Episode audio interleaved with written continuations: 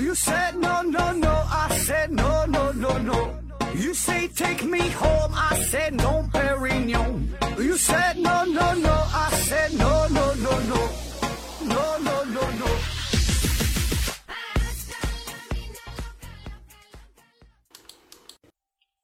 拼命探索，不计后果。欢迎您收听思考盒子，嗯、还是线上硬广，听节目送奖品。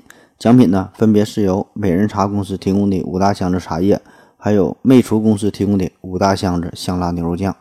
这个呢，还真不是夸张，咱敢说叫大箱子哈，五大箱子，这个里边的东西真是不少。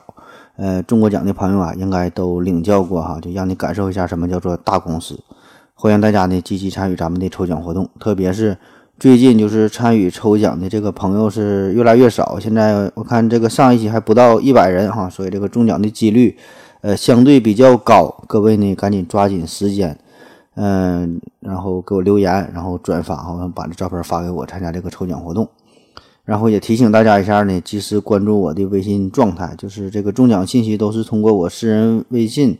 呃，发布这个状态，这个呃公布的这中奖信息哈，然后你中奖之后赶紧把你的地址啊、姓名啊、电话呀告诉我啊，然后咱们就免费的给你送上门。呃，我的这个微信号是微信号是思考盒子的拼音，思思考考呵呵子子啊，必须注意这个平翘舌的发音。今天呢，咱们继续呃终极之问系列哈，这个这个系列呃，你可以当做哲学节目来听哈，就我是谁，我从哪来，我我要到哪去嘛，对吧？这都是哲学的终极问题，说是。但是呢，我更喜欢你把这个呢当做是一档打着科学的旗号啊，实际上呢是一个扯犊子的催眠节目啊。毕竟哲学这两个字儿吧，哲学哈这俩字儿太过沉重哈，一个泌尿外科医生真是有点承担不起。而且呢，呃，今天的这个节目确实真的跟这个哲学关系不太大啊，你听完你就明白了。这个因为本身吧，这个你说哲学这这个事儿哈，你说这这这俩字儿，咱轻易是说不明白。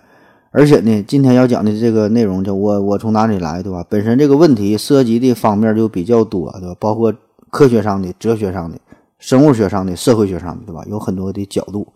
呃，这个呢，也是一个既普世又形而上学的问题啊，很复杂，涉及方面很广。所以呢，咱也没必要就给自己赋予这么。呃，宏伟这么这么沉重的使命感啊，我就是闲聊，对吧？您各位呢就是瞎听，这样呢，咱彼此都能轻松点，就千万别给我上纲上线儿哈。呃，咱也没有什么体系，也没有什么流派啊。虽然我这个大学，呃，确实是哲学专业哈，但是我是哲学专业肄业，呃，后来就是转了，转到这个临床医学了，不学哲学了。嗯，但是我也得承认，就是在上学时候，呃，真是没咋认真听这个上课老师讲的内容，因为他们讲的确实不咋地哈，因为他讲的都会了，就就就没听。后来这改行学医了啊，嗯，所以呢，咱咱这节目就这样，就是想到哪说哪啊，这个随便聊啊。这事儿呢，我也得经常提醒大家，就是你们千万别给我捧杀了哈，不用这么夸我哈，你就是说点大实话就行。那么这期节目叫。呃，我从哪里来，或者是你从哪里来哈，就是要考虑一个人他的起源，他的来源是哪里啊？有个歌唱的好，你从哪里来，我的朋友啊，好像一只蝴蝶飞进了我的窗口。那这边就回答了，不要问我从哪里来，我的故乡在远方啊。这个问题真的是很宏大，这个呢，既是人们对于自己生命的一个追问，也是人类历史的一个溯源，对吧？那为了能把这个事儿给说明白。咱们把这个大的大的话题啊拆分成两个小的方面，一个呢是作为一个具体的一个一个个人来说啊，他是从哪里来的；另外一个呢，就是对于我们整个全人类来说，就是我们人类这个文明是从哪里来的，是如何产生的。那好了，咱先说第一个方面啊，就是作为一个具体的人啊，一个人，一个人，我是从哪里来的？这个呢又得细分为两个小方面，一个呢是生物学的角度，一个是社会学的角度啊。你听我跟你说。那啥是社会？啥是生物学的角度？啥是生物学的角度？其实呢，我们每个人呢都曾经产生过这样的疑问。你看，每个孩子在他成长的过程当中呢，都会非常好奇嘛，都会问：我是从哪里来的呢？对吧？妈妈，我从哪来的？对吧？可能是五六岁的时候，可能是七八岁的时候，不经意间总会产生这样的疑问。那当然了，面对这样非常羞涩的问题。呃，家长们的回答呀，一般呢都是比较模糊啊，叫顾左右而言他，就是不说正事儿呗。要么就告诉你说的，哎呀，你是从垃圾桶里边捡回来的；要么就说你是从石头缝里蹦出来的哈；要么就说你是充话费送的。总之就是闭口不提与男女生殖系统有关的事儿。那么这样的回答呢，就很容易造成对孩子这个产生的这种误解，对吧？就是孩子非常天真嘛，你家长说啥他就信以为真，就很容易就把这事就就当真了。那么家垃圾垃圾桶里捡的，他走路的时候呢，时不时的就看看这个垃圾桶啊，里边是不是有我自己的弟弟妹妹啊，在那捡回家呀，对吧？别别别冻着，别饿着了，怪怪可怜的。那么至于生物学这个角度，我想啊，咱们听众里边啊，就各位。这个问题，对于这个问题，嗯，我就不用展开说明了，对吧？您都是老司机啊，我就不用多说了。这点事儿哈，各种知识哈，大家呢比我了解的都多。但是呢，不得不说，就是中国的性教育工作哈，这个事儿做的 不到位哈。这个性教育的这个知识相当的匮乏啊。由于封建思想啊，由于传统的文化呀，就是各种原因吧，对吧？呃，什么各种什么道德礼教，反正就是各种各样的束缚啊。最终的结果就是导致咱们绝大多数的朋友都是凭借着岛国的小电影啊进行这个性教育的普及工作。那上学的时候呢，呃，就是生理卫生课，对吧？最最最期待讲的就是男女生殖系统的这个问题，精子到底是怎么进入到女性的体内的？我判了一个学期啊，最后，呃，老师上课这节课略过啊，不讲，让你回家自学。那也正是因为这个原因呢，我就是，呃，学习非常认真嘛，对我这不懂就问嘛。最后呢，我就是走上了这个学医的道路啊，而且是选择了泌尿外科专业啊，和这个生殖系统呢多少是有点关系。那当然了，从这个生物学，从一个生命繁衍的这个层面来回答我从哪里来的问题，显然这个是比较肤浅的哈，这也不是一个，呃，咱们这个节目。达到的一个水平哈，这个远远不够哈，这是一个小的一个开篇，所以呢，我也就不再详细讲述精子和卵细胞的结合呀，这到什么胚胎的发育呀，呃等等这些技术细节，这些事儿咱就不用细说了。呃，但是必然哈，这个是对于我从哪里来一个最最基础的一个思考。那这里边我强调一点，就是对于我从哪里来这个问题。嗯，还是说关于这个就是性教育这个事儿，就是作为父母吧，对吧？你不要回避这个问题。那如果你要不回答的话，那么这个孩子们呢，他就要自己去找寻答案。你不能给出一个正确的答案，那么这个孩子们可能呢就要找到错误的答案，对吧？他总得有一个答案。这种好奇、这种求知的本能，这个是人类自发的，嗯，是无法逃避的。那当然了，对于对于这个问题，呃，怎么回答最合适，对吧？这。我也没有什么经验，嗯，作为一个九零后啊，作为一个九五后吧，对吧？我这个孩子 教育问题，我也是一脸懵逼，我根本就不懂，对吧？女朋友都都都没谈过，对吧？所以根本不知道怎么跟孩子这个进行性教育这个事儿，是吧？反正大家呢就是好自为之，哈，祝你们好运。那我就不搁这块儿叭叭的给大伙儿瞎讲了。那么有需要的家长可以参考一本书，叫做呃，这书名就叫做《我从哪里来》啊，我从哪里来？你搜索一下，作者呢叫菲奥娜点儿。卡塔乌斯卡斯哈，这一个外国人写这本书，就是专门对呃学龄前的这个小孩啊，呃回答这个我从哪里来这个问题啊。那好了，作为个人来说啊，咱说该说第二个小的角度，就是从社会学的角度来回答我从哪里来的问题。那在我们的日常生活当中，也经常会被问到这个问题，就比如说你上大学，呃，大伙初次见面，在一个大学寝室里边。呃，免不了就都要寒暄一番嘛，就问吧，对吧？你叫啥名？你从哪里来？老家哪地方的，对吧？你是省内的哪个城市的，还是说的省外的，甚至说你是国外的，对吧？大伙彼此介绍一下。呃，再有你进入到这个工作场合也是，大家免不了你都上来都得问一句嘛，你老家是哪里的？那如果碰巧这两个人，呃，都是来自于同一个地方，对吧？就是在另外一个城市，这两个老乡相遇了，就这就老乡见老乡，两眼泪汪汪，嗯，这个富含很多的感情嘛。那从小到大，咱们填写许多的表格，哎，这里边呢都有一栏叫做籍贯。籍贯呐，就是说你的祖上、你的老家是啥地方的。就比如说，我身边很多朋友，嗯，我家是这个辽宁那沈阳的嘛，嗯，你看我很多朋友就是一问这个爷爷呢，可是河南的或者是山东的啊，其他呃外省的。那由于种种原因，最后是来到了东北，呃，在东北定居下来，然后结婚生子，然后新一代的这个年轻人可能与这个自己的祖籍啊，这这个没有什么太多的联系，但是你填写表格的时候，祖籍这一栏呢，仍然要写上这个既熟悉又陌生的地方。那再比如说这个《西游记》里边，这个唐僧天天嘟囔着哈，贫僧从呃东土大唐而来，然后怎么前往西天这个求取真经啊。当然，从这个层面想要来回答我从哪里来这个问题，这个问题哈，仍然是比较表浅啊，仅仅是回答了自己 啊，以及呢包括自己的父辈们他的一个来处啊。虽然这个回答很肤浅啊，但是呢，这个事儿对于我们每个人来说，这个意义都非常重大，因为咱们中华文明对吧，之所以能够传承五千年，有五千年的历史。就离不开传承这个字儿哈，那啥叫传承嘛？就是你一个家族啊，一个血脉的一个延续，就是每一个家族都有一段与自己血脉相关的故事。当然，很多故事呢，并没有能够很完整的保存下来。那在咱们中国人的心目当中，我从哪里来，对吧？这是一个非常严肃、非常深刻的问题，也是伴随一生的问题。比如说，你出名了，你有钱了。你怎么办，对吧？你不得显摆一番，对吧？这叫荣归故里，对吧？你得给你的家乡人看。你死了啊，你要落叶归根。你看赵本山那个电影啊，就落叶归根的，又又搞笑又感人，对吧？因为你不管走了千里万里之外，最后呢，你心中呢总会惦念着自己的故土，哈，就是生你养你的地方。这个山西省，山西省有个非常著名的地方，叫做呃洪洞县大槐树，哈。山西大槐树现在也是一个非常著名的一个景区了，是是好像是五 A 级五 A 级的景区了，很有名。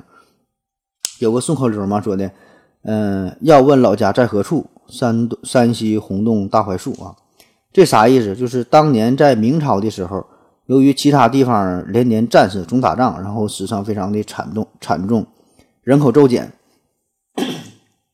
而这个山西呢，在当时是相对一个比较。呃，安定的地方，风调雨顺，然后呢，人口众多，所以呢，从山西就进行了多次的迁徙的活动。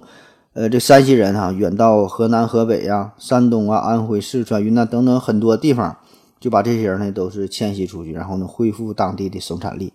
那据统计，据统计，从这个明初的洪武六年，也就是呃一三七三年，一直到永乐十五年，就是一四一七年，哈，前前后后这个将近半个世纪的时间里。从山西向外地移民一共有十七次，迁徙的人数达到一百万以上。那你现在可能觉得一百万人感觉也不是特别多哈？你想想，这个可是在明朝那个时候，而且呢，咱本身咱中国人多哈，你觉得这个一一百万好像不太多，但是你现在你看很多所谓的著名的大城市，比如说日本的京都、法国的马赛哈，仅仅也都是百万的级别。再比如这个芬兰的赫尔辛基、丹麦的哥本哈根，哈，就这些著名的大都市，现在它也没有一百万的人口，所以这个一百万人那是相当之多了，对吧？所以这些人呢，就是没有办法背井离乡，然后依依不舍地离开了山西这片故土。那么，为啥选择这个洪洞县这个地方？哈，就是呃，在当时一方面，这个洪洞县这个是山西人口密度最大的一个县，就当时人比较多；另外一方面呢，就是当时进行这个。呃，移民工作的聚集地就在洪洞县这个地方，就是那些负责移民的官员呢，往往呢就是在洪洞县，而且呢就是在这个大槐树下边给这个老百姓呢进行登记，对吧？你移民也得进行一个记录嘛。那也就是说，这帮人呢都是从洪洞县出发，然后奔向了祖国各地。所以呢，这个洪洞县的这棵大槐树哈，就成了一个标志性的呃一个一个标志物，因为这个大槐树确实就非常大嘛，这个直径。呃，是达到了四米左右，所以这个这个围长就是大约有十二米左右，非常的高。所以呢，如此一棵巨大的这棵槐树就成为了当时的一个地标。那不像现在，你有这高楼大厦，有什么摩天轮、城市之眼的，那时候没有啊。这一棵大树就是一个标志。那么这些人这些移民呢，在临走之前，心中呢自然是依依不舍。那么这个大槐树就成了一个家乡的一个最好的一个缩影。那么中国人都是这样，对吧？就是。呃，有着非常浓厚的乡土的情结，呃，都不想离开自己的家乡，不愿背井离乡。呃，但是这没办法，这个朝廷下达的命令嘛，对吧？叫其实不想走，其实我想留，但没办法，你你最后你都得离开自己的故土，所以呢，走了之后，长辈们都会告诉自己的后代，哎，跟孩子就说了，咱们的这个家乡啊，咱们呢都是山西洪洞大槐树的子孙，嗯，你如果你以后有机会能回到家，你看看这棵大槐树，哎，这个你就是到家了，就是我们的故土。所以说，对于这个身处异地的山西人来说，这个大槐树啊，就成为了家乡的一个最好的精神寄托。当然，这种情节不只是咱们中国人哈，就是这个思乡这个情节，这是全人类共同的感情基础。但是给我们感觉好像是，呃，老外好像不是这么特别的恋家哈。咱总看外国电影，感觉这老外经常搬家。开个车从美国的大南边到大北边啊，从这个东海岸干到西海岸，很正常哈，没有什么顾虑。你这一辈子要是不干不搬个十次八次家，你这算是白活哈。不好不好意思说自己是美国人啊，因为这个本身这美国嘛，它就是一个移民国家，都是外来人口。就比如说你你你这人可能是生在西雅图，生在芝加哥，这都是很大的移民城市。你生在这儿，但是呢，你的爷爷啊，可能来自于英国，来自于法国，来自于德国啊，都是外地的。所以说，对于每个人美国人来说呢，他的这种故土情节，呃，没有那么的深厚。就是你本来就不是这个城市的，一看祖籍不一定是哪的，所以对于一个城市的眷恋，呃，没有那么深。当然还有其他的传统文化呀、社会习俗，呃，很多方面的原因哈，这事我就不跟你瞎分析了。那除了对于出生地的一种眷恋啊，咱们对于一个家庭的传承也是特特别的看重。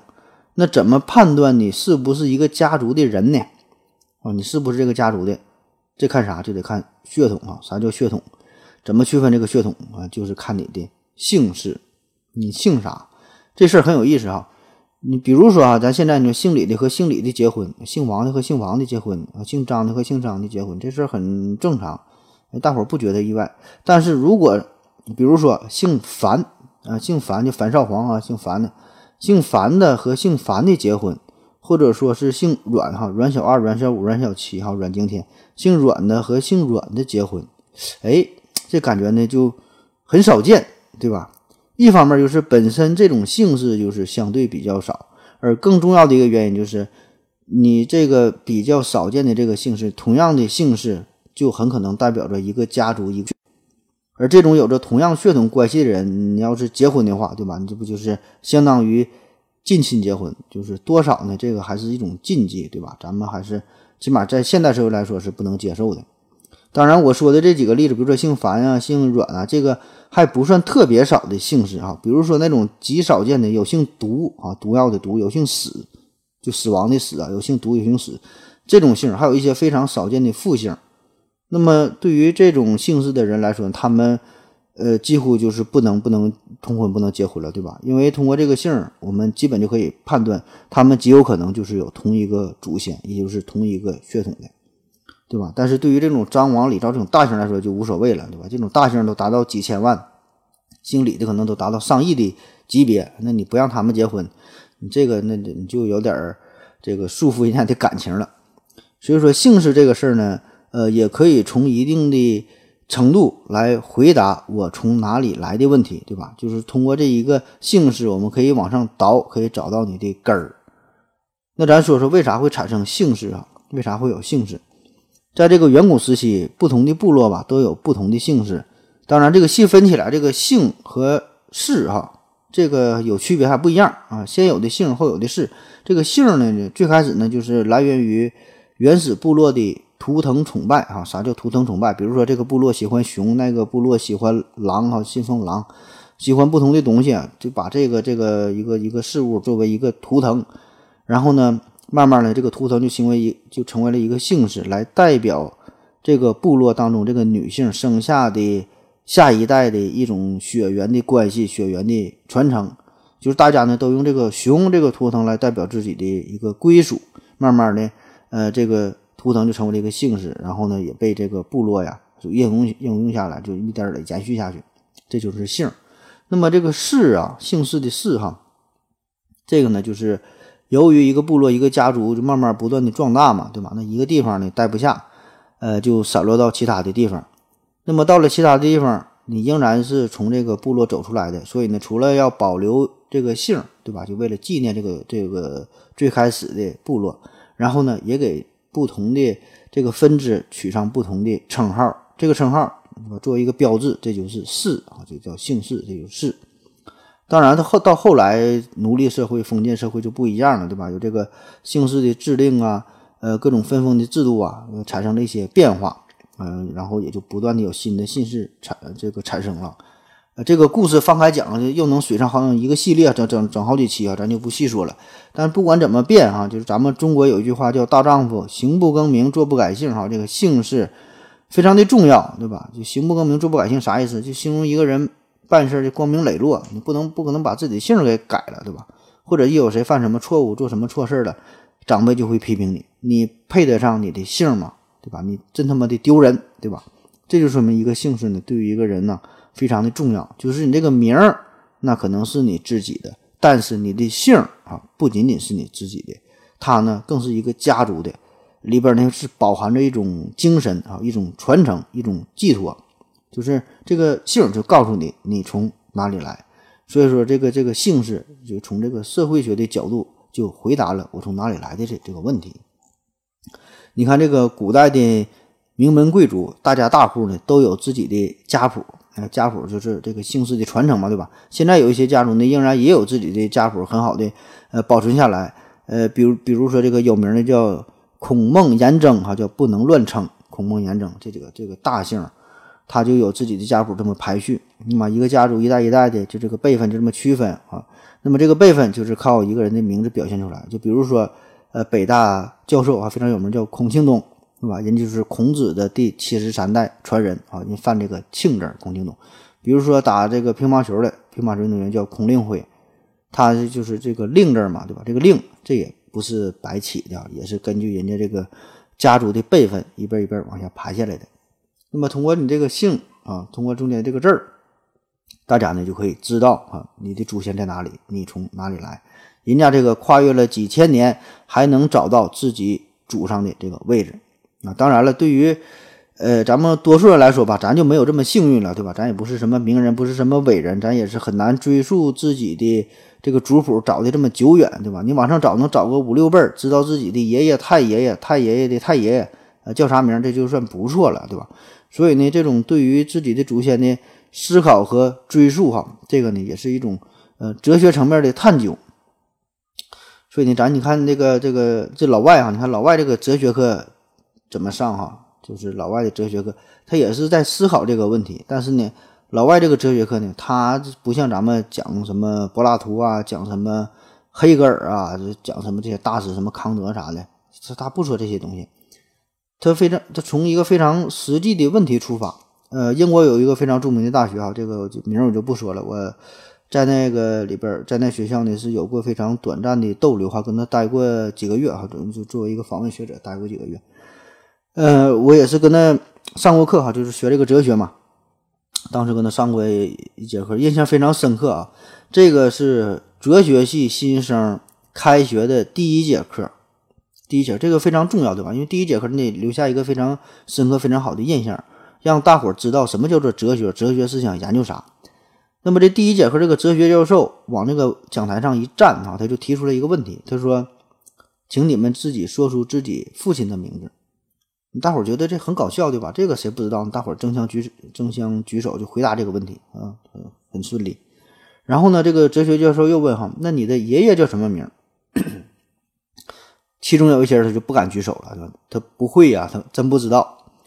然后这教授又问哈，那你的曾祖父呢？就是就相当于是太爷呗，对吧？那学生们就更蒙圈了，啊，很多人就举手的就是变成了少数。那么在接下来的调查当中哈，最后呢，这个结果就显示，全班呢大约只有三分之一的学生知道自己爷爷的名字。那么至于这个太爷爷哈，再往上，几乎呢就是没有人知道。那么这个时候，这个教授就说了：“哈，下课吧，哈，回家吧。你们回家呢，把自己这个事儿啊问明白，然后呢再来上课。你这个事儿你要是问不清楚，你就不用来听我讲课了，对吧？你都不知道自己的世系，不知道自己的祖先，那么你就算不得一个完整的人啊，顶多那算一个野人所以对于这种人来说，你就不用学哲学了。当然，这个这个事儿吧，这个呃，有点有点极端哈，这个做法有点极端，但是确实也反映了一些道理，就是你连最基础的社会学层面的关于我从哪里来的问题都没能解决的话，那么更何谈哲学上的这个问题了，对吧？哲学上我从哪里来的问题，比这个高深好几百倍，对吧？你连你的爷爷太爷爷叫啥都不知道，你还研究什么我从哪里来？所以呢，你看咱今天这咱这个节目啊，就就也是这个顺序。开篇呢，咱最开始讲的叫生物学角度谈这个我从哪里来，对吧？从这个精子卵细胞的结合，一个新生命的诞生，对吧？这个是对于咱们普通人来说是呃相对比较容易理解，也是研究的比较透彻的。我从哪里来的问题也是相对比较简单的，对吧？生物学角度，然后就上升到社会学的角度，对吧？就是你的家庭。你的祖先，你的你的父亲，你的爷爷太爷爷，对吧？然后呢，接下来呢，后面我们就要讲到进化论，讲到这个宗教的角度，再来谈谈人类的诞生。你看，这个就是一环套一环，哈，由浅到深，由低到高，啊，有着非常严密的这个逻辑性。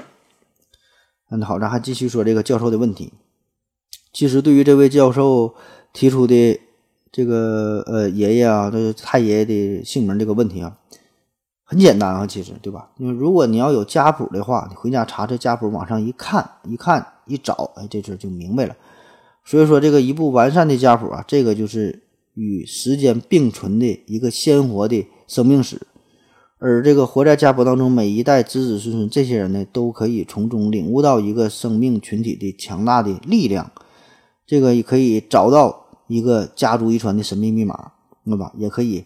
呃，超越历史局限，一个广阔的视野，你看的非常广泛，对吧？你不是看到你一代，可以找到几代，甚至是几十代，啊，可以这个追溯历史。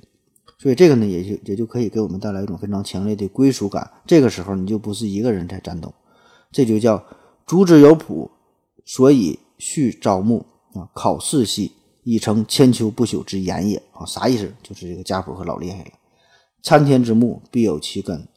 淮山之水必有其源，这个家谱呢，就是帮助我们追本溯源，寻找自己的根。那么，通过这个寻找的过程，也就可以回答我从哪里来。当然了，对于我们多数人来说吧，这个咱们可能没有这么幸运，嗯，可能就没有自己的家谱。但是这也无所谓哈，因为现在可以利用非常高科技的 DNA 分析技术啊等等很多的技术来还原一个家族的传承。当然，前提是呢，要么你得有钱，要么你得有名啊。要不然谁给你还原？那么前几年就有这么一个事儿嘛，就挺有意思的，就是曹操的后代啊，在呃沈阳哈搞了一次聚会。啊，这事儿先是在二零零九年的时候，在河南的安阳发现了曹操的墓穴啊，找到了曹操。然后呢，在二零一二年的时候，复旦大学呢确定了曹操家族的这个 DNA。然后呢，通过这个 DNA 啊，就在全国范围内寻找曹操的后人。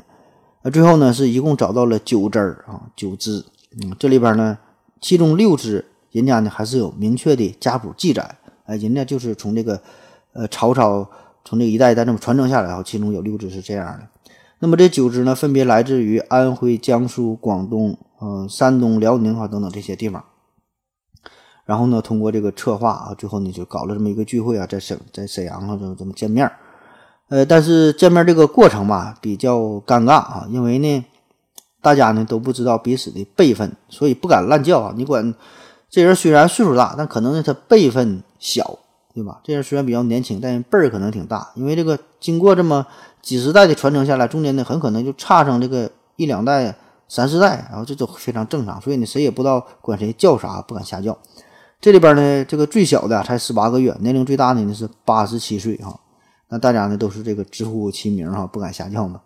那你想想，你看这个曹操是公元一五呃，公元一百五十五年出生的，公元一百五年出生的，现在是二零一九年，这个那就是一千八百多年呗，对吧？那一千八百多年，按照二十五岁呃生这么一代人的话，这一除啊，一千八一千八除以二十五，大约就是七十五代人，对吧？但是这中间保不齐就是有出生早的、出生晚的，那么呢，中间可能差个三代五代很正常。当然了，这个。也不是完全不知道，因为咱不说嘛，这里边有几家，有六家是有明确的家谱记载。你就比如说这个年龄最小的这个十八个月大的这个小朋友，他呢通过这个家谱一查一看，他是曹操的第七十三代传人。而这个有一位呢，来自安徽的一个一位姓曹的这这位大爷哈，他今年六十九岁，一查这家谱，他是曹操的第七十八代传人，嗯，跟人家跟这小孩还差五辈呢，所以这辈就没法论，没法没法叫了啊。那很多家谱啊，呃，这个现在呢，就是流传到现在已经是失散了，找不到了。那么对于很多家族来说呢，也没法在网上找寻这个根源。那么给孩子起名的时候，对吧？以前还给孩子起名都会说。嗯，这一辈人哈都要犯一个字儿啊，犯一个字儿，就代表呢都是这一辈儿的。但现在呢，很多也都不这么排了，对吧？因为你也不知道犯什么字儿，也没有什么这个顺序了，都是凭心情。但是呢，对于这个名字来说哈，有有一本书，哎，这个大伙一定都听过，叫《百家姓》哈，这个起码大家都会背上几句，叫“赵钱孙李周吴郑王”哈，就这个前两句。这个《百家姓》啊，这个真是一本奇书。你看以前的小孩启蒙，呃，常见的叫三百签嘛，《三字经》《百家姓》啊，千字文三百签，这个就给小孩看的，让大伙认识认识字儿。那你看这个《三字经》和这个千字文这两个本书呢，都是有一定的内容，有一定的逻辑关系，讲述的是一个事儿，然后呢，教导大家如何如何怎么听话呀，怎么孝顺，是吧？讲述一个道理。但是这个《百家姓》，你看这个就比较特殊，你看它除了押韵之外。没有什么实际意义，就是把这个四五百个姓排列在一起，你顺着往下背，对吧？可是呢，就是这么一本书，却能传承几百年。那你要说它对汉字有启蒙的作用，那其实这个可选择性很多，对吧？很多书都有这个启蒙的作用，就认识字儿嘛，对吧？随便找一本书都行。那为啥这个百家姓能流传这么广，流传时间这么长？一个重要的原因就是因为我们对于姓氏非常的重视，对吧？因为我们都有一种。呃，追根溯源的思想，所以这个姓氏就是很好的传承嘛。所以呢，我们就重视一个人的姓啊。所以这个起码两个人见面了，那介绍一下自己哈，你姓啥？我姓张哈，弓长张，李草李草张，你这个字怎么写？对吧？你得会写人家这个姓，这个呢是对别人的一个最起码的尊重。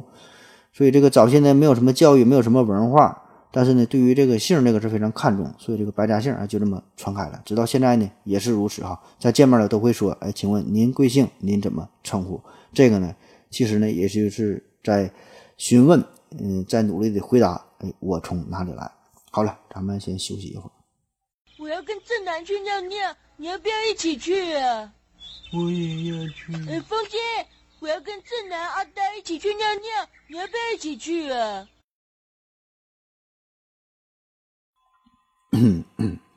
好了啊，喝了口水回来，咱们继续聊。下面呢，咱们进入第二大方面，就是对于全人类的一个拷问，就是呃，不是说我一个人从哪里来了，咱们下面要考考虑的就是我们从哪里来，也就是不考虑一个人啊，不是一个家族的这种产生啊延续的问题，而是把这个问题指向整个地球、整个全人类的文明。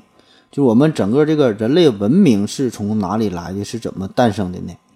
哎，同样哈，这个不只是哲学家、科学家，呃，我想我们每个人小的时候啊，都会产生过同样的问题啊，只是慢慢大伙儿长大了，就忙于生存、忙于挣钱、忙于还房贷，对吧？也就把这个最深刻的这个问题呢，就给就给遗忘掉了。那我们从哪里来，对吧？地球上为什么会有人？啊别的星球上有没有人呢？会不会有外星人呢？那么沿着这个问题呢，可以给给我们带来很多的思考。但是呢，咱今天对吧？咱今天咱主要呢还是围绕着我从哪里来这个主题哈，不能离题太远，不能扯的太多。那么概括起来，这个呢又包括两个方面啊。一个呢就是从进化论的角度做以回答，呃，就是从水生到陆生，从低等到高等，从简单到复杂。对吧？最终从这个单细胞的生物啊，进化出了人类，产生了智慧，产生了文明，这是这个进化论的角度。另外一个呢，就是神创神创论，神创论就是神创造的，有这个神创造了天地，创造了人类，创造了万事万物，哈，都是神他创造的。当然，在这个不同的宗教当中，对于神的这个称呼呢不太一样啊，但是这个不重要，大概的道理。差不太多啊，道理它都是都是一样的。那这咱分别说一说，先说说这个进化论的事儿，就是生物进化。从这个角度来说啊，那么一提到生物的进化，咱们首先呢一定会想到一个人，就是这个达尔文哈，他的这个物种起源呢，他的这个进化论。其实呢，这个在此之前很早的时候，比如说在这个古希腊时期就已经出现了一些零星的关于生物演化的思想。呃，比如说公元前六世纪哈，古希腊有个人叫做阿纳克西曼德啊，这个人呢就提出了说这个生命啊最初呢是由海中的软泥所产生的。呃，说的现在听起来很搞笑哈，但是这个思想很对哈，就是说这个生命是来源于大海嘛，对吧？是从这个水中产生的。然后这个亚里士多德，他呢也在自己的著作当中呢提出过类似的思想，就说这个，呃，生物的这个演化呀，这是一个渐进的过程，对吧？他认为这个生命的演化呢，就是从非生命到了植物，然后呢再到动物，对吧？最后是出现了人类啊，一步一步来的。这个呢也是大致符合了咱们现代的。呃，科学的一种一种认知啊，所以说，也有把这个亚亚里士多德他提出的这个观点呢，称为伟大的存在链儿啊，就这个链儿嘛，就是一点点儿从低到高的一个进化的过程。那么在此之后哈，这中间这么漫长的时间，这个一千多年，就又产生了很多的思想哈，产生了很多的碰撞，就不一一说明了。咱直接跳到这个十八世纪哈，在十八世纪的时候，有一个法国人叫做布封。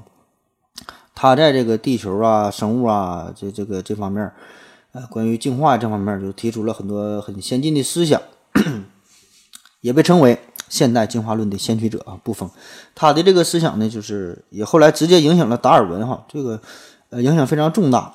布封这个人啊，咱们在之前的节目当中呢也提到过。布封就是但当时说的，咱讲的时候跟这个生物进化无关，咱讲这个圆周率的时候讲过他，叫布封头针。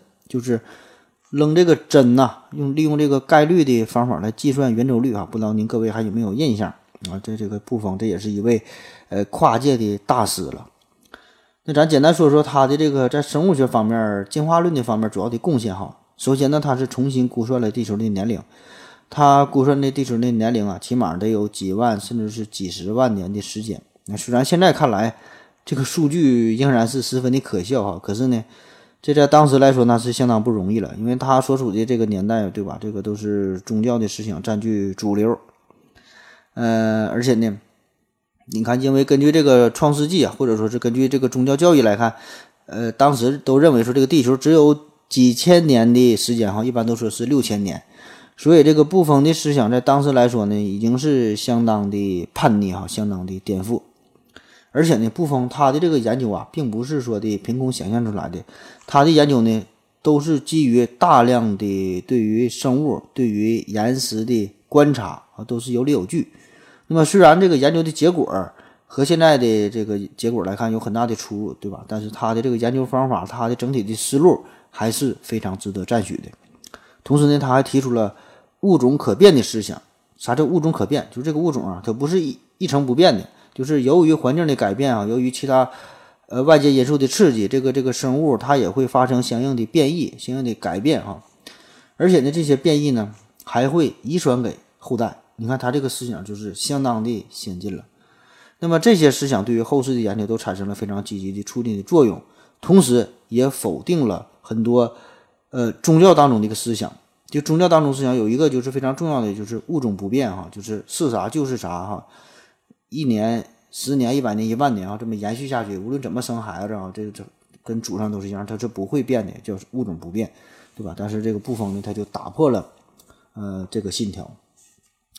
那么在此之后，又出现了一位大师啊，咱就挑几个重要大师随便说说。又出现一位大师呢，叫拉马克啊。那现在一提起拉马克，很多人都听过，对吧？就是他的叫用进废退的思想啊，这种学说，用进废退。感觉呢，这个拉马克就是站在了达尔文的对立面啊。那啥叫用进用进废退啊？说一个最简单的例子，比如说这个长颈鹿，长颈鹿的祖先不是长颈鹿，长颈鹿的祖先是短颈鹿哈，的脖子非常短。那么脖子非常短，大伙儿呢都吃矮处的树叶，吃着吃着矮处的树叶吃没了，就得吃更高点的树叶，越吃越高，越吃越高。那为了能够吃到更高地方的树叶，就经常锻炼，把这个脖子就给练长了哈，越伸越长，越长越长。最后呢，呃，通过这个遗传就演化出了现在的长颈鹿哈，脖子伸得这么长。那么，当然这种观点的后来呢，就已经被自然选择学说所取代了嘛。但是这个拉马克的他的这个进化学说，他的思想啊，远不是咱这个三两句话能够说清楚的。虽然他很多思想都是错误的，比如说他这个获得性遗传的思想，还有就是最重要的这个用进废退的学说，这些呃已经被现在主流的生物学这个这个遗传学哈被这个被抛弃了。呃，但是呢，就是他的很多思想，比如说这个环境对于生命的呃影响啊，对吧？这俩之间的关系啊，人类起源的研究啊，很多方面还是很有促进的意义啊。特别是呢，他还是最先提出比较完整的进化的学说，就是他提出了进化的思想，虽然具体细节上不对哈，但是他有进化的思想，所以呢，这也直接否定了神创论啊，是否否定了神创论。所以呢，上升到这个角度来说，这个拉马克的思想还是非常的重要，有着非常积极的意义。那么他之后啊，拉马克之后就是达尔文横空出世啊，达尔文。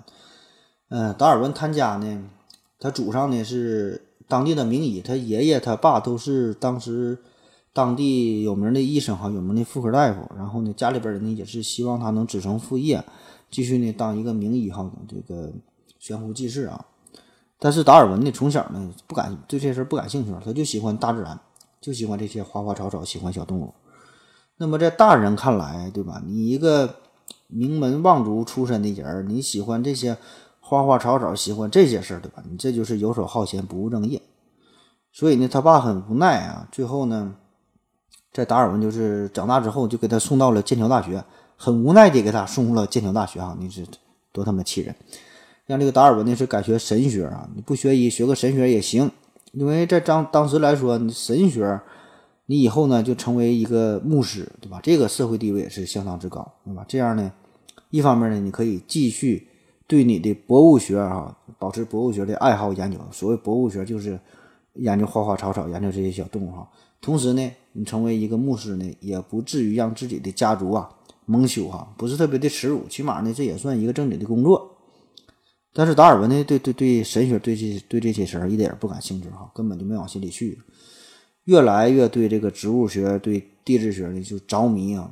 所以呢，后来他就坐着这个英国皇家海军，呃，皇家海军这个叫贝格尔号一个小型的军舰，就开始环游环游地球啊，一玩就是五年啊，嗯，世界各地的看啊，看各种动物、植物，看采集各种标本，那最后呢，这也是直接促成了他的这个物种起源啊。那当然，这单讲这个物种起源，单讲这个进化论哈，又能整一系列，甚至是好好几系列还说不完。那咱今天呢，主要咱是研究这我从哪里来嘛，对吧？咱是不管是介绍了这个拉马克呀，还是说这个达尔文呐，对吧？呃，其实呢，咱都是想从这个生物学的角度啊，从这个进化的思想来回答这个问题，就是咱们人类怎么来的，对吧？从生物学的角度来说，咱就是进化来的。从低等到高等，哈，一点点的进化出了文明，进化出了咱们人类。当然，这个达尔文的思想可能也并不完美啊，并不完备啊，也有很多的问题没法回答啊。现在咱也没法回答。而且呢，就算是达尔文的思想完全正确的话，那么我们再往前思考，再往深了追问，最早的生命的起源你怎么来的，对吧？你说你低等到高等，你低等的动物怎么来的？你有机物是如何产生的，对吧？最原始的这这这个生物怎么来的？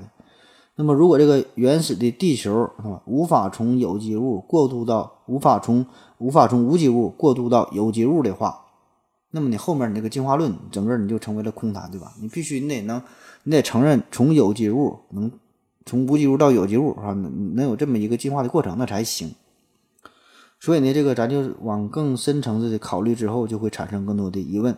所以，在这个进化论思想之后，对于早期生命诞生的问题，这些研究、这些关注，也就是越来越多。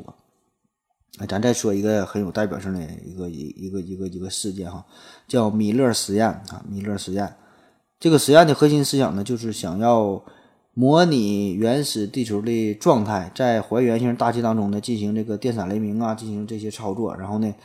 呃，想要用这种方法哈，通过这个无机物产生有机物哈，最重要的就是想产生这个氨基酸呗，对吧？因为这个氨基酸对于生命来说，这个非常重要了，是生命一个最基本的一一个元素哈，一一个一个框架。那么这个米勒实验，这个是在一九五三年进行的，大致的过程啊，嗯，就是先把这个水呢倒入一个烧瓶当中，然后把这个烧瓶里边的空气给抽掉，再往里边呢注注入这个氢气呀、甲烷呐、氨气啊等等这些气体，这些呢都是咱现在推测啊，都是原始地球当中广泛广泛存在的气体啊，放入这些这些东西，然后呢下边不断的加热，上边呢再不断的进行这个用电火花放电，就是整体呢就是模拟当时这种状态，就下边很热。呃，空气当中呢，这个天空当中的有这个电闪雷鸣的，对吧？然后对这些气气体呢进行操作。那么经过了短短一周时间之后，哎，研究结果显示，还真的就生成了有机物。那么通过这个实验，也就证明了由无机物可以合成小分子的有机物，哈，这个是完全可能的。当然了，哈，这个是米勒实验，哈，米勒自己说的这个事儿。对于这个实验本身，哈，就现在来说也是存在着很多的争议和质疑，哈，很多人就不承认这个事儿。就比如说你这个实验当中，你这个持续放电的这个这个状态，你持续了一周，对吧？这非常有规律，持续的放电。那么当时这个原始时代、原始的地球当中，是否也有这么呃持续状态的这种放电的情况维持下去呢？对吧？而且你实验当中用的这个物质的这这这些这些原始气体，什么氢气、甲烷、氨气啊，这些气体的比例和当时地球上是否一样呢？对吧？还有这个你整个这个实验过程当中用的这个器材呀，你是否有一些微生物的干扰呢？对吧？最后你生成的这个有机物是否真的是从这个这些气体产生的，还是说你本来就有这个微生物，对吧？这就不好说了。所以你有很多的争议。后来呢，也有很多人。重复了这个实验哈，呃，复制复复制了这个这个实验，做了一些升级版本的哈，二点零版本。比如说用这个紫外线或者是伽马射线啊，照射稀释的甲醛溶液，以此呢来获得核糖和脱氧核糖，还有将这个氨气、甲烷水呀、呃聚磷酸等等这些东西呢放一起，然后加热加热到一百到一百四十度左右哈，也是模拟当时地球的环境，然后呢获得了尿嘧啶哈，这些都是非常生命非常重要的一个框架的结构这些元素。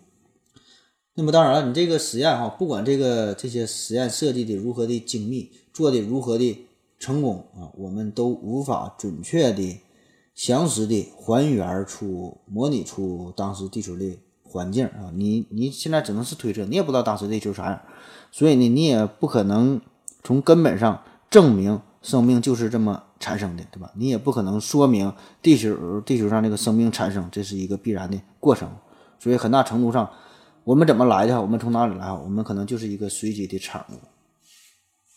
然后呢，同时呢，这个也有一些科学家呢，从另外一个完全不同的角度入手哈，也是分析这个生命从哪来，对吧？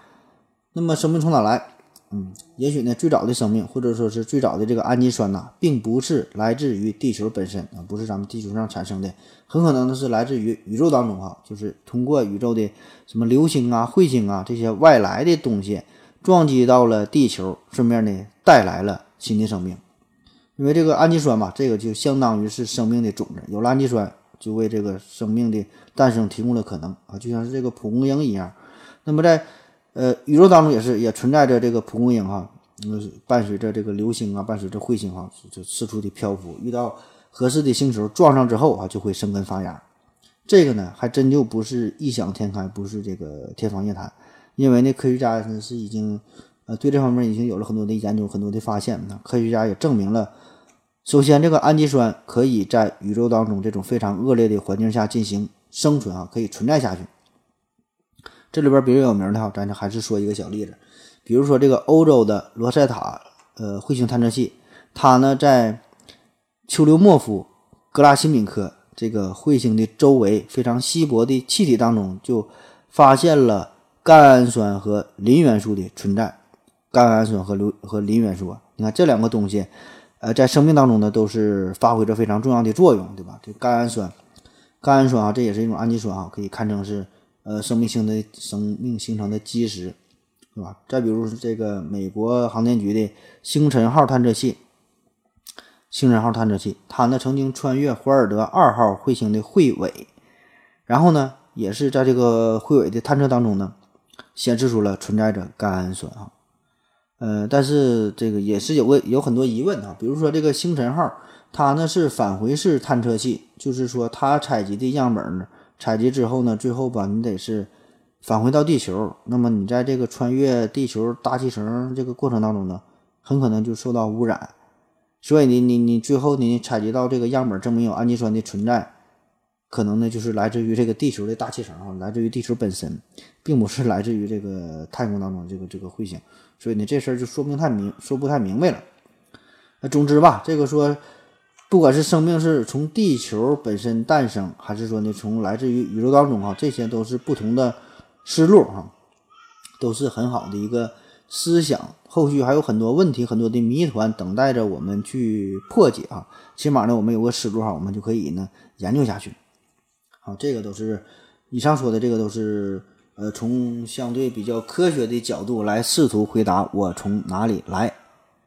那么说了半天哈，到目前为止呢，我们还没有一个非常完美的答案哈，就起码从这个科学的角度来说呢，我们得到的只是一些阶段性的进展。你包括从这个达尔文哈，达尔文这种。集大成者，啊，再到后来沃森呐、克里克呀，对吧？这些都大师。再到现在，咱们有更先进的勘探技术，更先进的考古技术，更高级的断代技术啊，分子生物学技术、太空探索技术啊，可牛逼了，有老多黑科技的应用。但是呢，仍然不能从纯科学的角度来回答我从哪里来的问题啊，生命怎么诞生？哈，仍然是个谜。那没办法，对吧？这就是科学的局限性，对吧？你只能是在某一个阶段。某一个范围之内给出一个相对比较确切的问题啊，你再把这个问题放大之后，你回答不了不可能回答所有的问题。可是呢，另一方面，一个矛盾所在就是咱们人类的好奇心，这个是没有止境的不单不单是这咱一般人，每个人都有好奇心，科学家呢有着更强大的好奇心。所以呢，这个你你你就找到了一个问题的答案之后，马上呢又会有新的问题产生，所以你这是这就不停的追问下去啊，永远也没有一个终极的答案。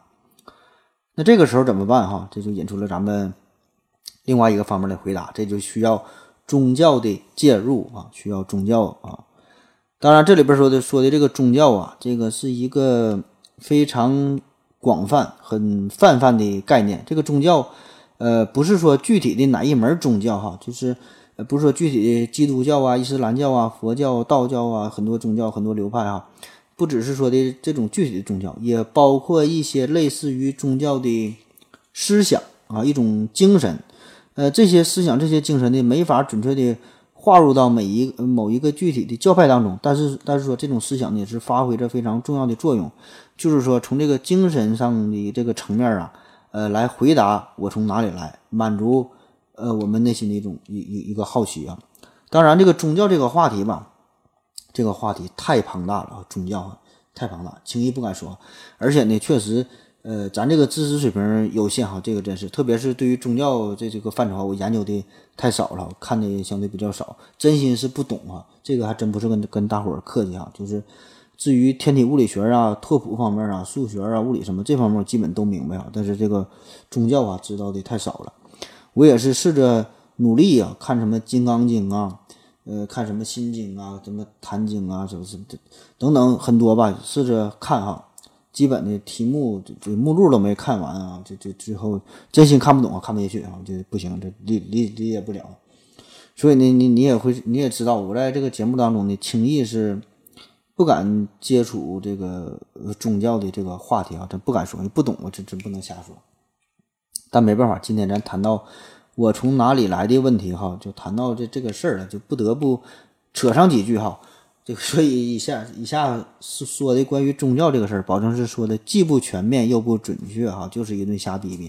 所以呢，这个手机前呃有专业的宗教人士啊，不管你是一些信徒啊、一些教徒啊，还是说专门研究这个事儿的啊，这个大家呢就是呃不妨就哈哈一笑，就别别跟我这个傻逼计较了啊。那么。咱先说为啥会产生宗教啊？原因很多。为啥会产生宗教？其中一个重要的原因呢，就是有一些问题我们回答不了，我们解决不了。就是不管是蒙昧的原始社会，还是高度发达的现代社会，总有问题咱们回答不回答不了啊。这个保证的哈，永远有一些未解之谜。那么这个问题怎么办哈？当科学略有不逮的时候，这个时候呢，就需要宗教来填补这个生态位，对吧？来满足人们的好奇心，呃，来对人们的心灵哈，让人们让人们的心灵得到慰藉，对吧？得到安宁。那我从哪里来？这个问题就是一个亘古的谜题，就是一个呃，从科学角度来说哈，无法完美回答这个问题哈，力有不逮的地方。就比如说咱之前分析了这么一大堆哈，根本的也没触碰这个问题最核心、最根本的地方，对吧？就算是你承认啊，说这个生命是能从无机物到有机物啊，能一代一代的怎么进化，就算承认了生命可以进化这个事儿啊，就就就承认了这个生命的这个来源，那你再往根儿上刨，再往根儿上问，那你无机物从哪来的呀，对吧？地球从哪来的哈？那你宇宙从哪来的？怎么办，对吧？这些疑问，对吧？每个孩子都会产生，但是呢，这么不停地追问下去之后，孩子产生的问题，科学家、哲学家都回答不了，你咋办，对吧？最后只能还是求助于宗教啊，或者说是神话啊。在这里边，我就把这俩给等同了，等等等同了哈。大伙儿呢，就就就是，呃，别别这个是这个刨根问底的这个挑我毛病了哈。因为咱们说的这里边重要讲的就是一个一个一个思想。因为你可能觉得自己呢有着非常强大的科学精神，可能是说的我不相信宗教，感觉那些都是骗人的。实际情况啊，并非如此。就是我觉得你拥有的所谓的科学精神呢，很可能就是也是假的，对吧？起码是不全面的。那么你对科学的理解，可能呢也是错误的，也是一种一个片面的。而这个宗教给出的答案呢，也并非完全都是十分怪诞的，对吧？那说起怪诞这个事儿呢，我倒觉得。这个科学世界给出的很多答案呢，倒是更加的怪诞。所以呢，不用是不用这个呃这个不要用是否怪诞这个标准来判断这个东西是属于科学的还是属于宗教的。感觉很很很怪诞，无法理解，你就觉得这个是假的，你不信呢？其实就是在科学当中呢，也有很多怪诞的事儿啊。你看，咱就说这我从哪里来这个问题本身就是很奇幻。所以呢，无论是科学层面还是这个宗教层面给出的答案，一定也很奇幻，对吧？你问题问的奇幻，答案自然也就是奇幻，对吧？你也不可能真正的去理解。嗯，比如说啊，再再给你举个例子，咱就说黑洞这个事儿。那黑洞这个是科学上一个非常严谨的概念，对吧？前一阵儿他还拍出了黑洞的照片，但是，请问谁又能真正理解黑洞的存在呢？对吧？无非。顶多你就是知道了什么什什么史瓦西半径啊，什么时间世界啊这些非常粗浅的几个名词、几个概念而已啊，可以出去吹牛逼。但是你能真正理解吗？对吧？你不可能真正理解。再比如说，就最简单的中子星，对吧？这也是宇宙当中真真正正存在的东西，中子星，对吧？中中心的密度，呃，中心的密度这这个温度非常高，温度据说达到六十多亿摄氏度，密度每立方米达到一亿吨，甚至是十亿吨啊，更重。那这事儿你能理解吗？对吧？你也不能理解。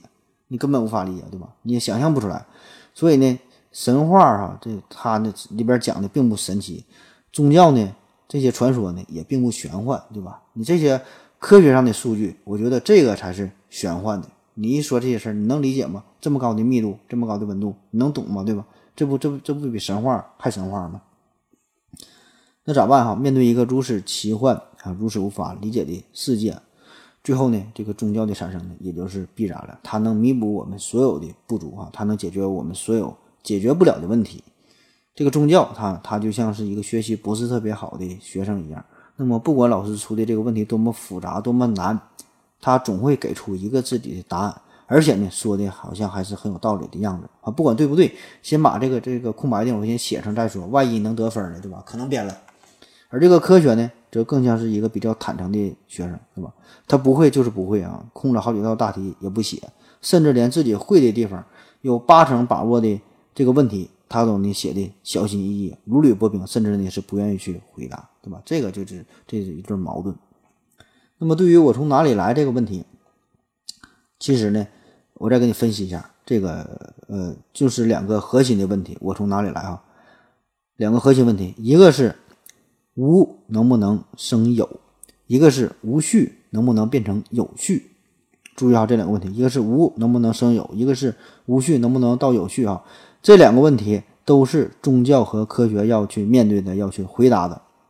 那我们先看看宗教是怎么回答这个问题的。《道德经》给出的答案叫“道生一，一生二，二生三，三生万物”。你看，这个就是无到有嘛，对吧？无序到有序。那圣经给出的答案叫：起初神创造了天地。那古兰经里边说的是：天地之间一切都是真主的荣耀与奴仆。那佛教给出的答案叫：色不异空，空不异色，色即是空，空即是色。啊，这佛教给出的这个思想啊和之前说的略有不同啊、这个确实啊，以我非常粗浅的理解，就是佛教和其他宗教来说呢，呃，确实有比较大的差异哈。他这里边的说的这个色呀，色其实就是有嘛，对吧？色就是有，空就是无嘛，对吧？就是他说这个有和无的关系呢，并没有直接回答这个无是否能变成有，但他他告诉你这个无和有呢，其实就是一回事哈。这是佛教的理解。那么我觉得这个呢，就是对于问题的一个一个逃避吧，对吧？并没有直接回答，就是让我们放下所有啊，让我们回到最本真的状态哈。这个无和有也就不重要了，哈对吧？这是这么理解。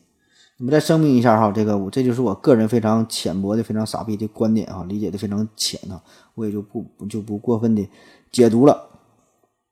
那么至于咱刚才说的这个这个呃这个道生一，一生二哈，还有这个神创造了天地，还有这个这个真主啊，那么他是怎么创造的万事万物？怎么样从这个无到有呢？对吧？我们也不知道，对吧？他说的非常的简单，就是道生一，一生二，神就创造了天地。反正是这个神就是让无就到了有，对吧？让我们人类出现了这个蓝色的星球上。至于具体的过程啊，神是怎么产生的，这些呢更是不可说哈，不可问哈，是一些禁忌。当然，如果把所有的问题都交给了神之后，那么这个事儿自然就变得比较简单了，对吧？因为他能解决一切，你只要知其然就行了啊，你不用知其所以然，其中的原因你也不用问，你也不用打听，跟你说你也听不懂啊，你就是信仰就够了。那为啥叫信仰啊？信啊，你得相信嘛。仰你得仰着脖子哈，仰着脖子啊，看着这个高端的玩高端的玩家哈，脸脸朝上哈，摆出一副非常崇拜的样子啊，别的你就不用管了。那么说完了这个从无到有，那么至于这个无序能不能到有序，对吧？那如果要是有神的介入来说，那就非常的简单了，对吧？无序到有序，这个有神存在，大笔一挥哈，要啥来啥哈，创造一个美好的世界哈，这事儿也就成了。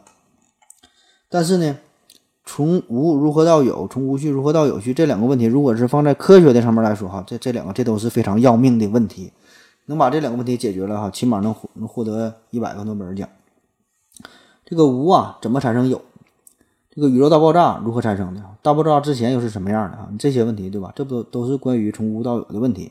这些问题呢，您各位也不用特别深入的思考啊，因为这科学家那么厉害都没整明白哈，你也根本不可能找到答案啊！别说找到答案了，你连这个问题你都听不懂啊，你都没法理解，你你连分子的结构都不知道，原子的结构都不知道哈，你就别考虑这个起点的问题了。那另外一个，咱说说这个无序到有序，无序到有序这个问题吧，呃，咱们倒是稍微可以思考一下哈，特别睡不着觉的时候，可以稍微想一想，这个无序是否可以变成有序？这个咱咱之前也说过，就按照这个熵增的理论，一个孤立系统啊，不可能朝着低熵的状态发展。也就是说呢，这个孤立的系统呢，不会自发的从无序变成有序。这个概念吧，咱之前说过很多次了。那么讲到这个是这我从哪里来哈，这个生命的诞生这个问题啊，嗯、没办法啊，还还还得重复一遍，就是这个，如果你想想，如果这个熵增理论真的成立的话，那么我们这个宇宙怎么就会出现像人类这样的文明呢？那为什么会有进化论呢？为什么会从低等到高等呢？你想想，这个跟这个熵增理论就完全矛盾的，对吧？熵增理论应该是越来越乱呢，越来越乱。但是呢，能有生命的诞生，这不是变成了一种有序吗？对吧？就像是一阵台风过境，保证应该是吹得乱七八糟。但是呢，人类的出现呢，好像就是一阵台风过境之后，把一堆破铜烂铁拼成了一辆小汽车哈，这个根本是不可能的，对吧？无法理解。为啥会出现这种情况哈？原因就是这个熵增理论针对的是呃封闭的孤立系统啊，这个非常重要，这叫封闭的孤立系统啊，这个不是开放的系统。就像是一个房间，如果你不去主动收拾的话，一定是变得越来越乱。但是哈，因为有你妈妈的存在，对吧？妈妈非常的伟大，对吧？她总是进行逆熵的运动，她只一直在减熵，会对这个系统进行做工哈，有这个额外的做工，有这个新的能量的输入，所以呢，可以让这个房间朝房间朝着有序的方向进展。那么这个问题哈，如果是放在我们这个宇宙上来说，我们这个宇宙是啥样的呢？对吧？也是如此，就是我们这个宇宙啊，它是不是一个孤立的封闭系统？我们现在还不知道，对吧？你无法观测到宇宙之外的情况，你也不知道是否有着源源不断的能量进行输入，让我们宇宙变得有序。而且啊，咱可以这么分析，就算是咱们这个宇宙，整个咱们这可视宇宙啊，这个是一个孤立系统的话，也无所谓，对吧？因为我们可以把我们的太阳系，呃，或者是我们银河系啊，或者是就是呃一个局部吧，看作是一个小的孤立系统。那么在这个局部的空间上，它就有可能出现有序的状态。当然，这个呢是要以消耗周边的其他的系统作为代价的。就是其他的系统旁边的系统变得更无序，才让你变得更有序。这个就像是这个冰箱一样，对吧？你把这个冰箱里边更冷了，外边呢更热了，而且这个外边热的要比你这个冷的还要热的多啊！说的像绕口令似的。而且这个事儿呢是已经被证实的，这个叫熵的涨落定理啊。啥意思？这个是统计力学上的一个一个一个定理，就是用来处理远离热力学平衡，也就是熵最大值的情况下，系统熵会在呃某一个时间当中吧，增加或减少的呃一个熵的变化的一个相对的一个概率哈。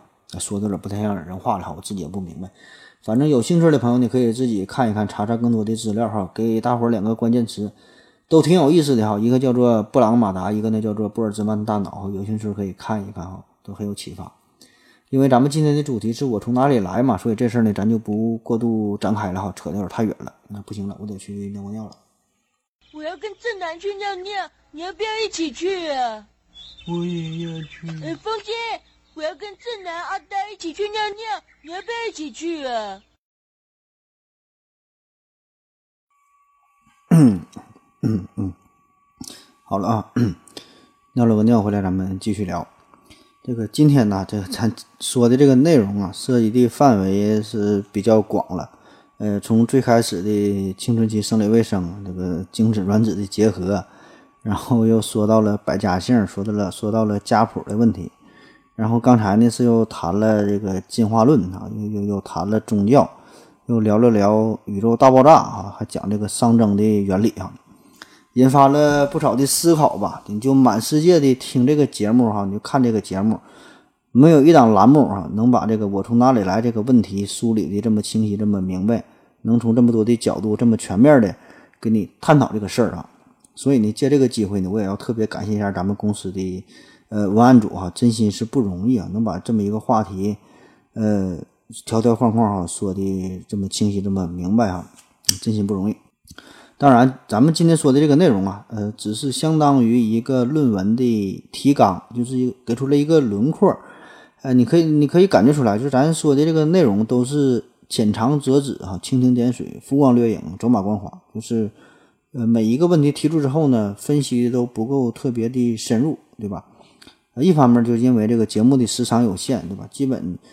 咱通常来说，一期节目，我这个节目一般就是四五十分钟左右。我觉得这个是一个很合适的长度，四五十分钟，就跟这个学生上课一样的，没有一口气讲三五个点的，对吧？你这个根本太长时间的，大伙呢也记不住，也不爱听啊。特别是很多朋友十分钟他就睡着了，所以你今天这时间已经是很长了。而且更重要的一个原因呢，就是这玩意儿吧，再往深了挖呢，我也不会哈，也讲不明白。所以呢，如果您各位对哪一个小的方面有兴趣的话呢，可以在节目下方的，呃，节目下方呢就进行留言啊，随便有有什么想法可以说一说啊，反正我也不听。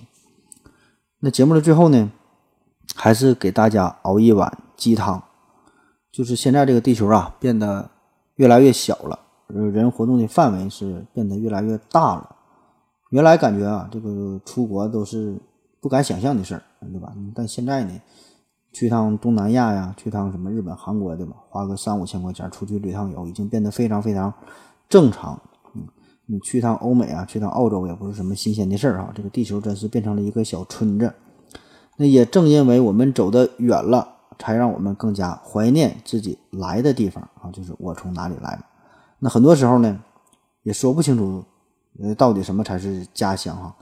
啥是家乡？可能呢就是一条羊肠小道可能呢就是几棵歪脖树啊，就像歌曲唱的那样，叫“我的故乡并不美”。低矮的草房，苦涩的井水，一条时常干涸的小河，依恋在小村周围。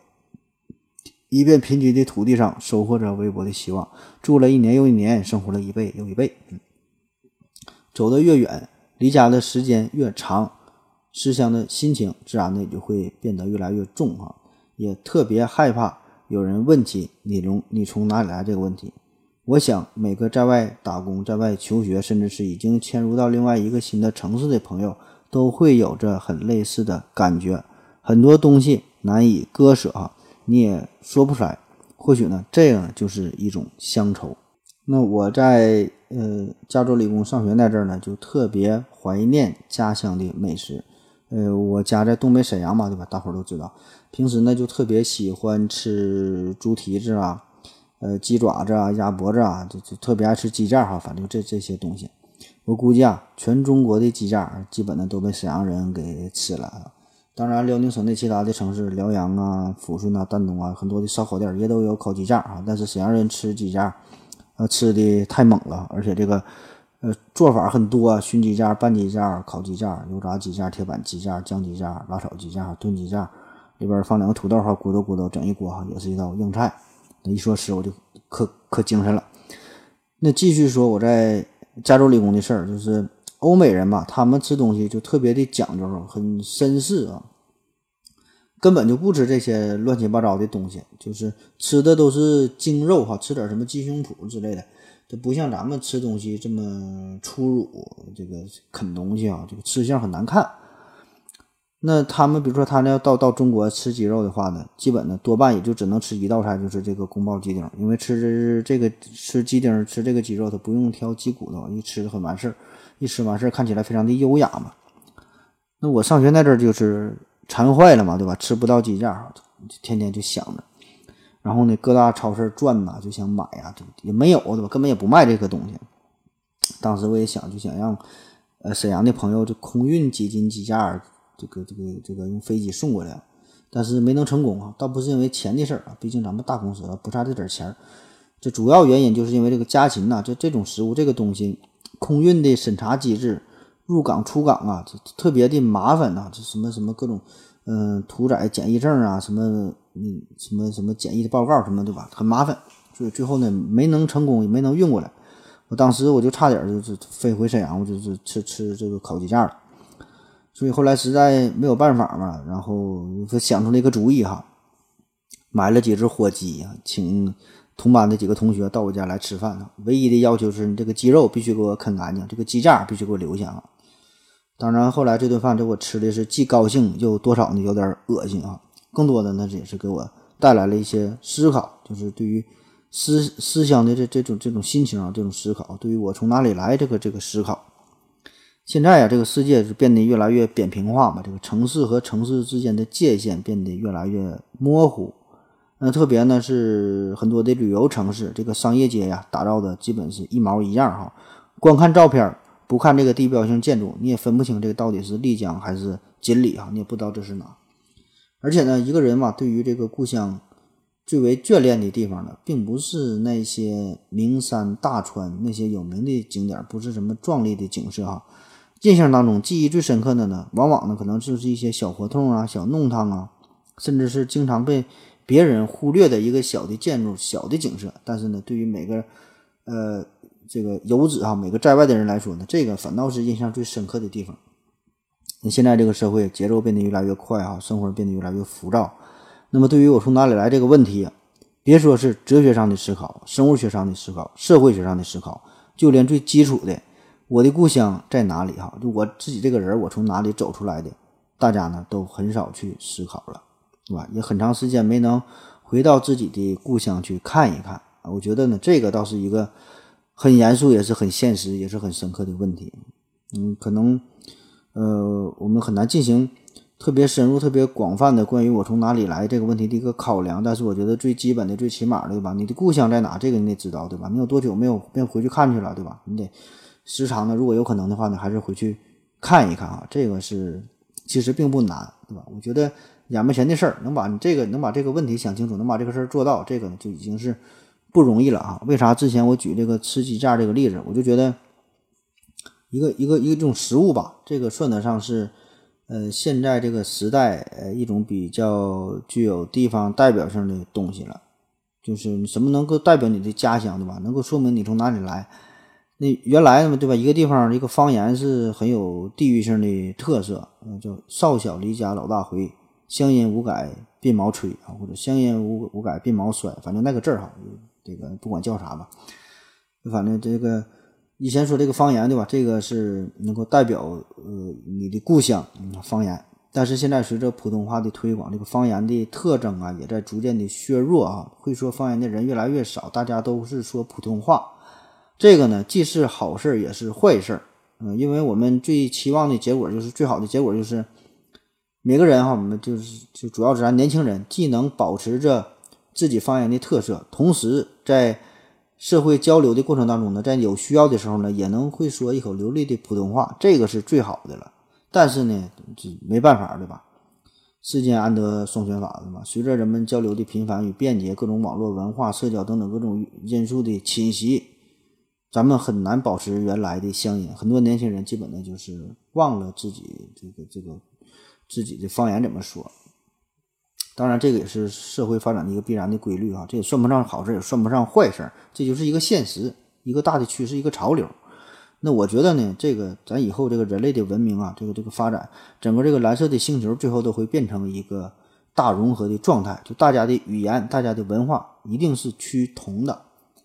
呃，你从哪里来这个事儿啊，变得越来越模糊。除非呢，你可以去想，可以去做。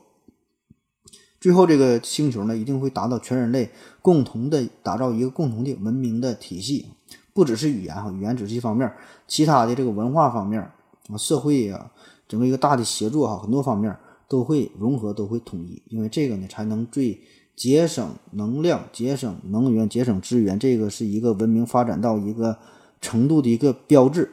当然，这个同化的时间会很长啊，什么时候到来不知道哈，可能几百年、几千年，甚至上万年才能达到这个大融合。到时候啊，我从哪里来这个问题哈，更加的模糊，但是呢，也更加的深刻。那么最后还能剩下什么东西保持着自己故乡的色彩呢？可能有人会说，比如说这个这个服饰啊，服饰，咱是五十六个民族，五十六枝花嘛，哈利路亚，哈利路亚，哈利路亚。但是显然，现在很多民族呢，已经不穿着自己少数民族这个传统的民族服饰了，对吧？为啥呢？对吧？费费劲儿呗，对吧？谁穿那东西？比如说前一阵我去云南大理啊，云南大理接触了不少白族的朋友，白族也是咱们一个少数民族。为啥叫白族啊？因为他们的特点就喜欢穿白色的衣服，而且很多东西都是用银子做的，脑袋上脑袋上戴那个帽子都是呃银饰啊。那这东西穿起来费劲儿，还很沉啊。穿个衣服没个一个点半个点，根本就就就穿不上。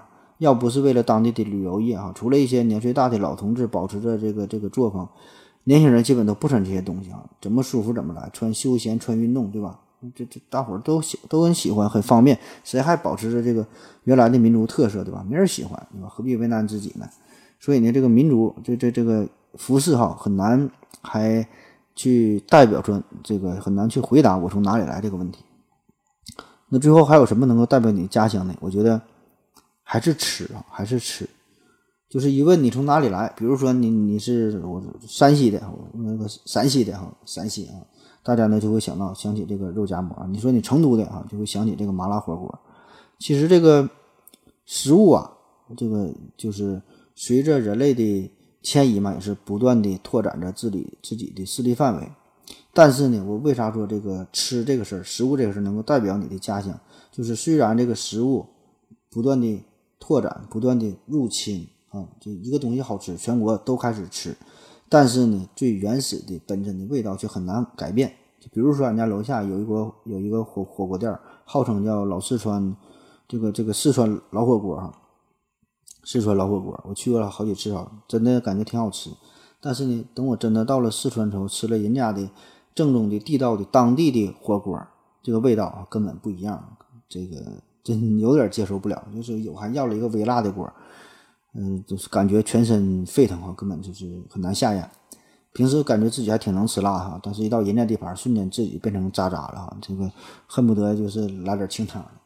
这个就是一个地域性色彩很浓的食物，到了另外一个地方之后，必然的会有着很大的改良啊，这样呢才能。迎合当地人的喜好，迎合当地人的胃口，你才能生存下去，对吧？你才能发展下去，要不然没有人吃。虽然你是传承了这个这个最本真的色彩，比如说这个肯德基、麦当劳，嗯，最后呢，他没办法，也是推出新品，嗯，老北京鸡肉卷、豆浆加油条，对吧？这都是借着自己的招牌，招牌实际上是来卖当地的货。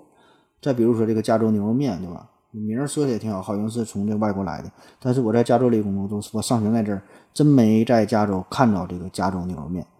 所以说，你这个这个就是食物嘛，就是它呢还得经过不进不断的改良，当地人吃的东西，别的地方人、外来人可能接受不了。所以这个在很大程度上代表着一个地域的色彩，能够回答我从哪里来。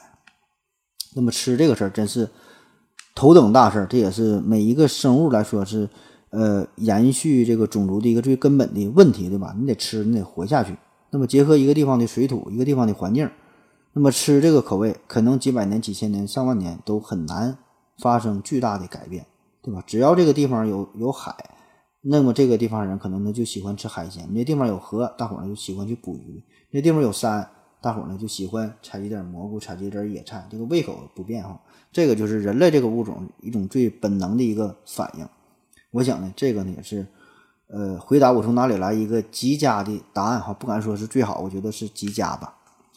那么今天哈絮絮叨叨唠了一个多点了，还是像上期节目一样，虽然说了这么多，同样呢也没能回答我从哪里来这个问题哈，纯是瞎聊，而且呢也是没聊什么哲学上的事儿哈，而且下期节目我还敢保证，我还能继续这么瞎聊下去，忽忽悠悠的把大伙儿都整睡着了，还是不能从根本上回答问题。